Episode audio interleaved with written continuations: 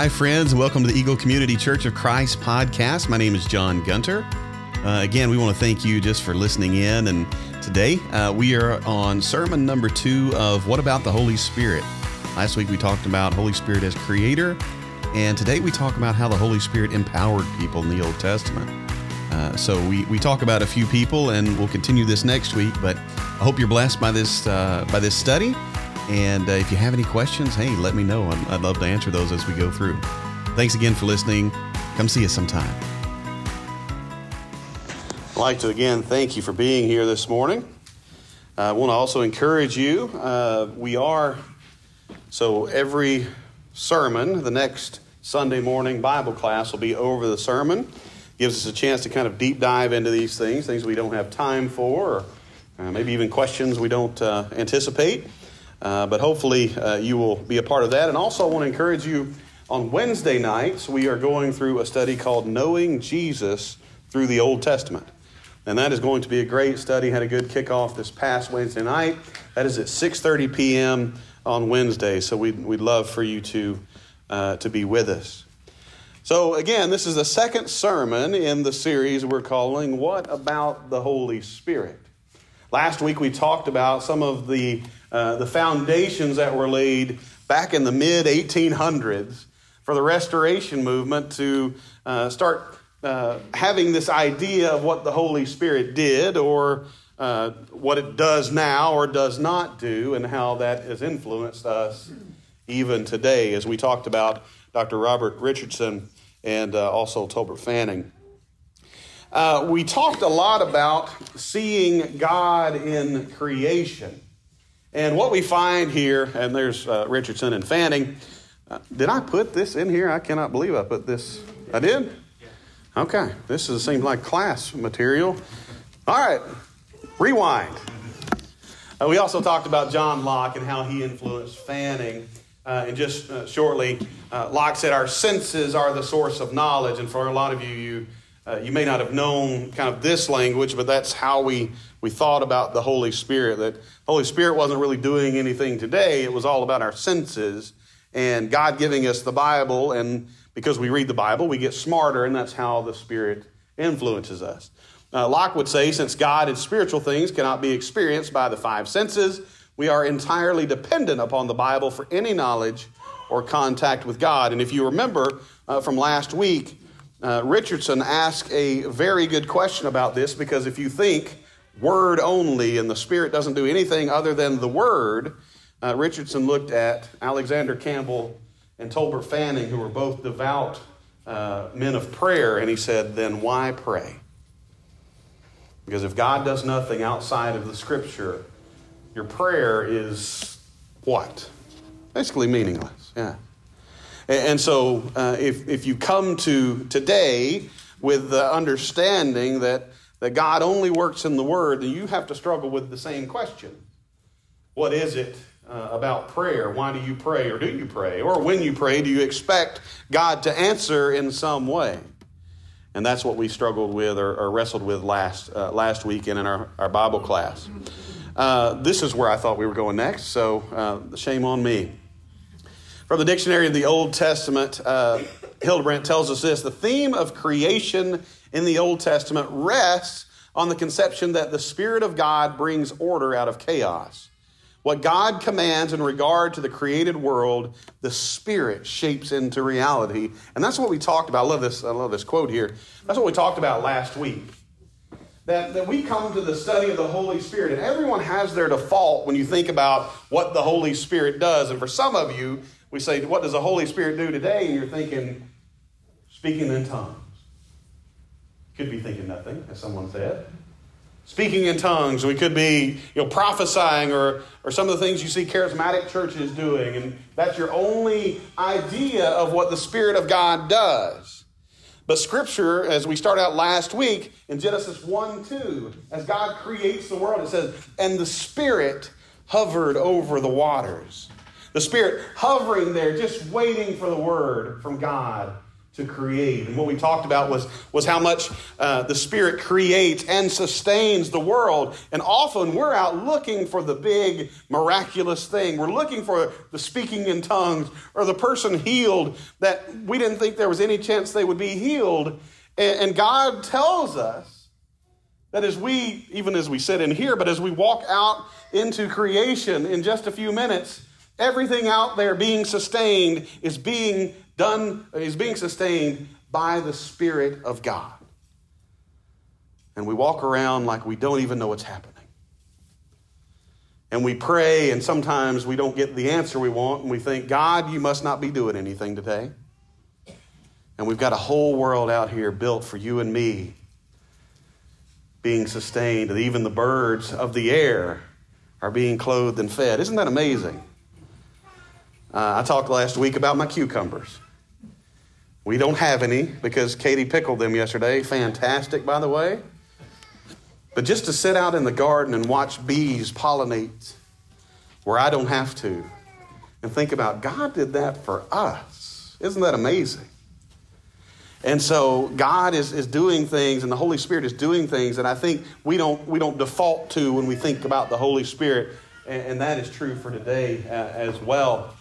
Uh, Psalm 33 6, just a couple of verses to go with creation. By the word of the Lord, the heavens were made, their starry host by the breath of his mouth. Remember uh, that, that pneuma or ruach can mean breath, wind.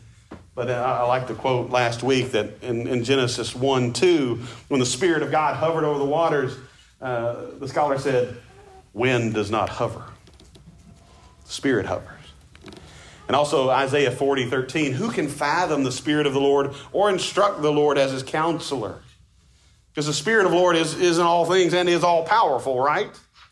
And so that's what we should see, not, not only the, uh, the things we're asking for, the miraculous or, or whatever, that what we see outside is miraculous, isn't it? That you're breathing right now. Karen said in our class that your heart is beating. How, how many of you had something to do with that? Well, I took the breath in. It must be all me, right? No. God does that. The Spirit of God sustains us. So this morning we talk about a couple of other ways that God works, maybe in ways you don't think about. So the first one we're going to start with, I'm sorry that font is so, it is tiny, isn't it? My goodness. You'd think I'd know by now. Uh, we're going to start with Joseph. Remember the story of Joseph? I love that we're uh, we're in the story because all of these people I'm talking about, we have just studied, haven't we? And if you're confused right now, you need to come to church a little more, okay? Uh, we have been through the old, basically the entire Old Testament uh, in, the, in the last few weeks since, uh, since January, actually. Uh, but Joseph, you remember the story of his life, someone who we don't read really did anything wrong, but he finds himself in all of these precarious situations. His brothers turn on him. Well, he was sporting that fancy coat, though, wasn't he? And brothers, being brothers, said, Well, we ought to sell him into slavery because of that coat. That's a normal reaction. But Joseph, Joseph ends up getting out of some of the trouble he's in because of his gift. Do you remember what the gift Joseph had was? What was it? Interpreting dreams. And, and, we don't know, it's not, it's not explicit like, like God doesn't say, and I poured out the Spirit on Joseph to do this. But this is a gift of the Spirit, isn't it?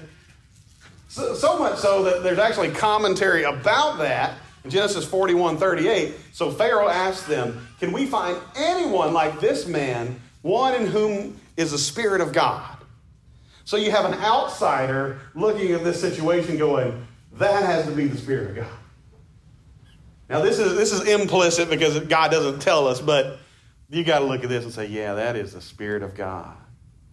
And so Joseph, because the, the Spirit is poured out on him, he has been gifted in this way, is able to use this in a way that he ascends to the highest position that he can ascend to. And because you have been here, we know the rest of the story, don't we?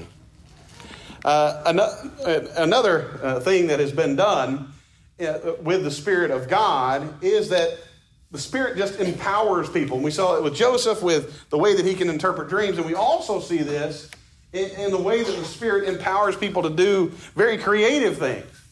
He says uh, in Exodus 28 3, Tell all the skilled workers to whom I have given wisdom, catch that? In such matters that they are to make garments for Aaron for his consecration, so he may serve me as priest.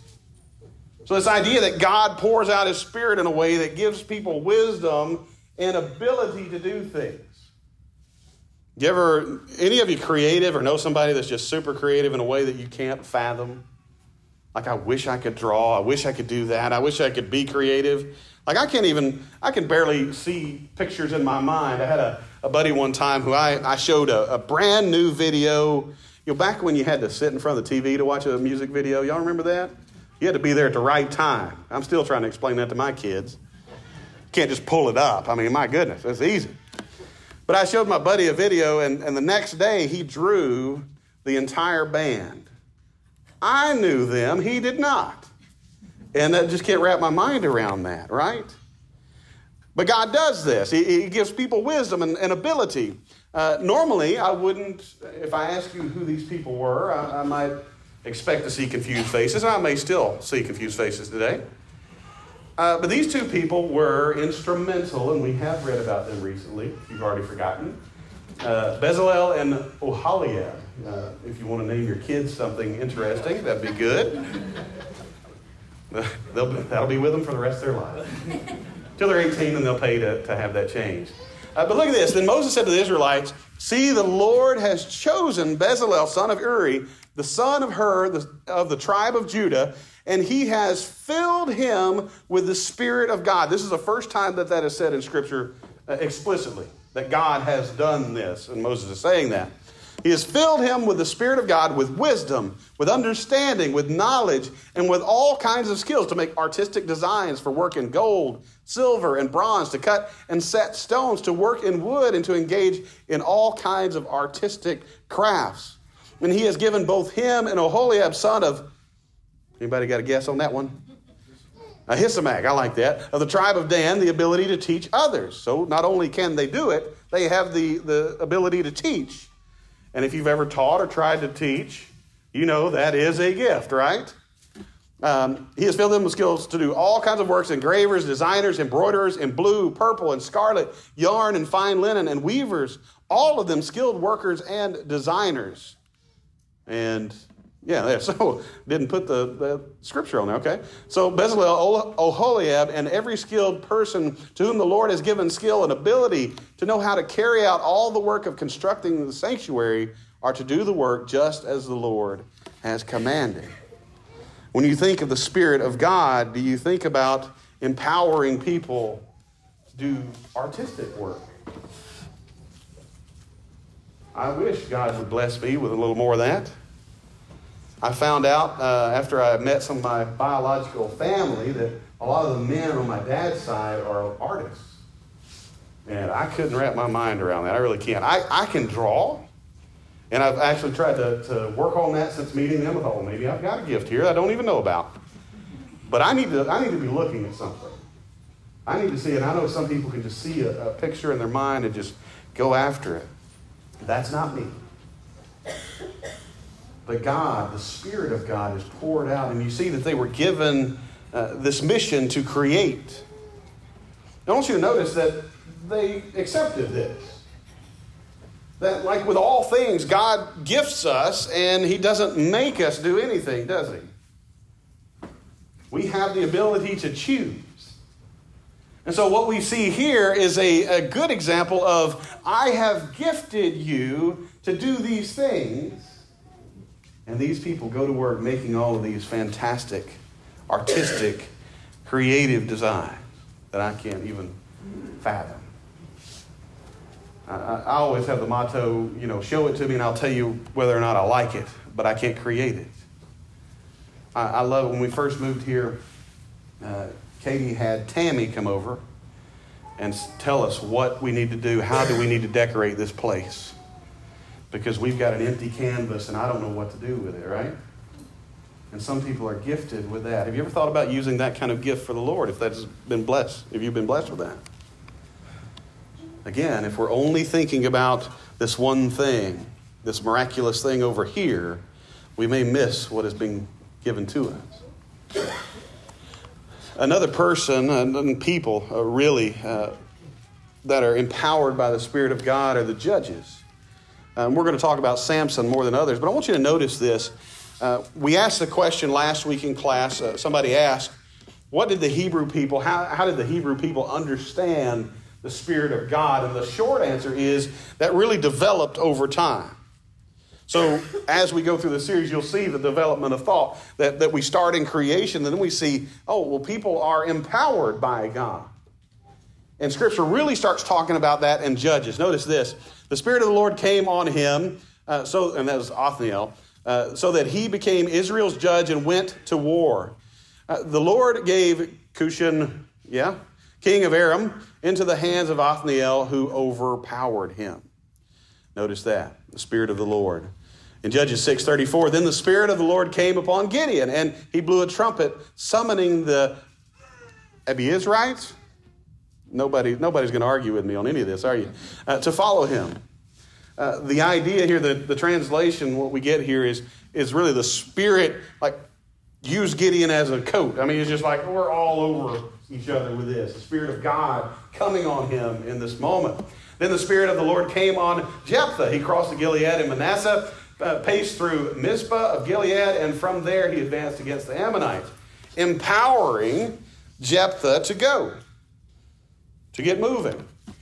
And the woman gave birth to a boy and named him Samson. He grew, and the Lord blessed him. And the Spirit of the Lord began to stir him. Notice that.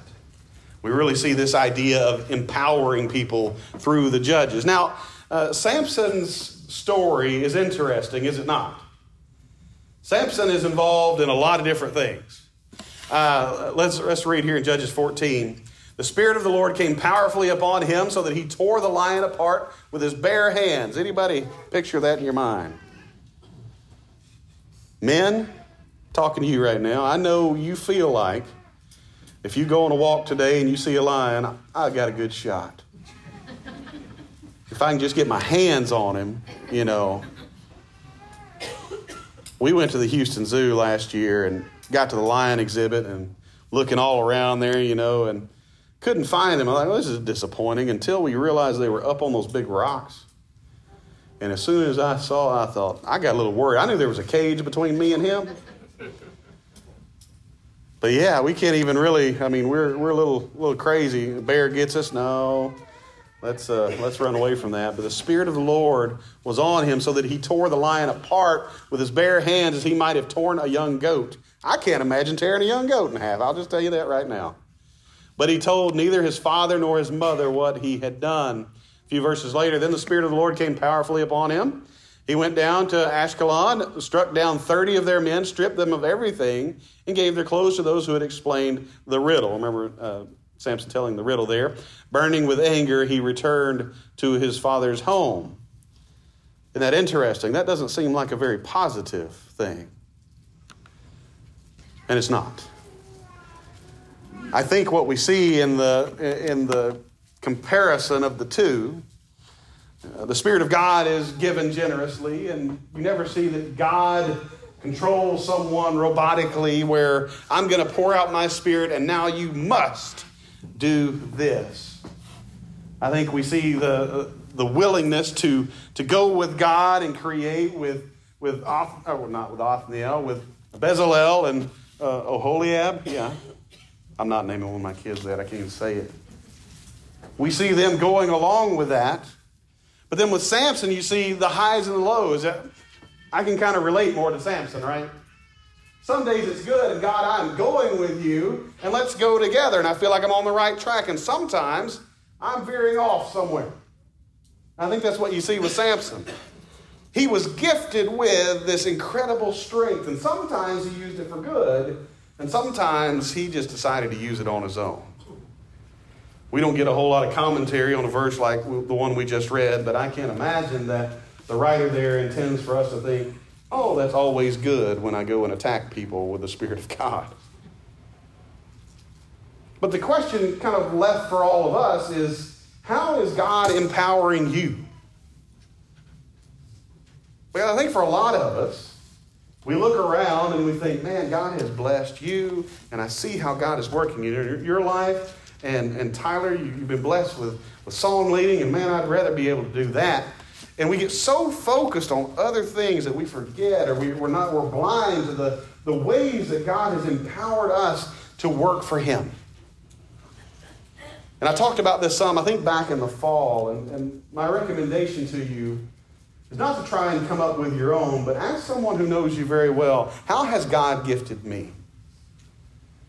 Because we overlook and we overvalue other things that we don't have when we could be living into the way that God has gifted us. And I think that's what you see here. Last week, God, the Holy Spirit, is, is empowering creation and sustaining us. This week, God empowers us to go to work for Him. the question is given these abilities, how are you using them? Are you using them at all? And are you using them for God? Because, like anything else, we have free will and we can go about doing whatever. And I love that we have creative people. I, I love that we have hospitable people here.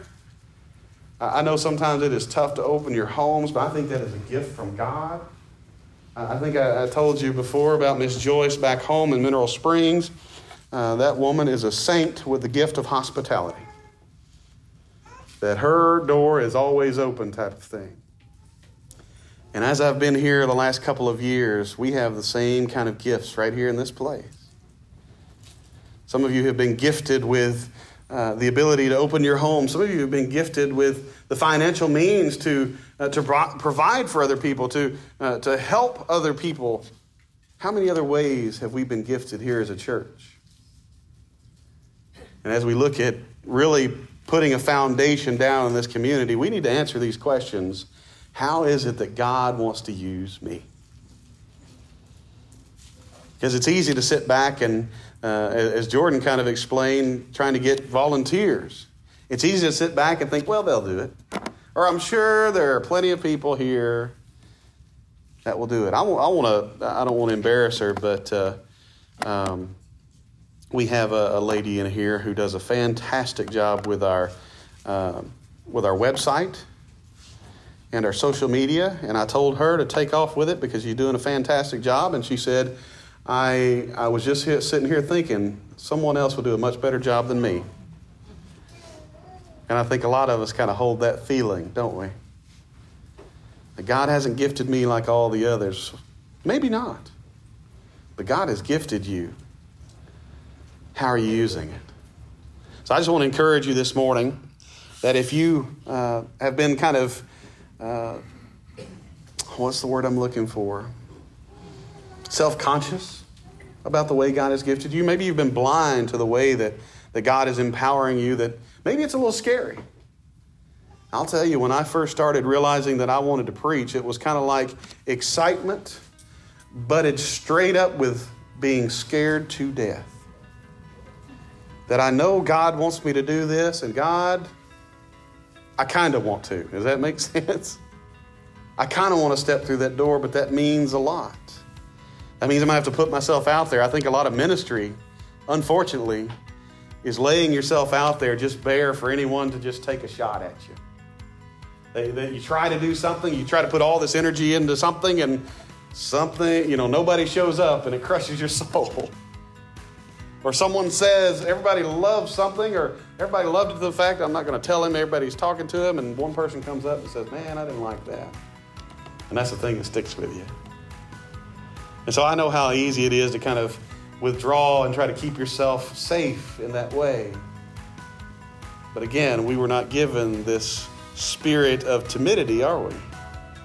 But one of power, just like we read about this morning. So if you haven't lived into that, we want to encourage you to do it. We'd love to pray with you if we if you have anything to uh, that we can pray with you about. If you haven't begun that walk with Jesus, we'd love to see that happen today. Put him on in baptism. Uh, we'd love to see that happen. Would you come as we stand and sing, Tyler?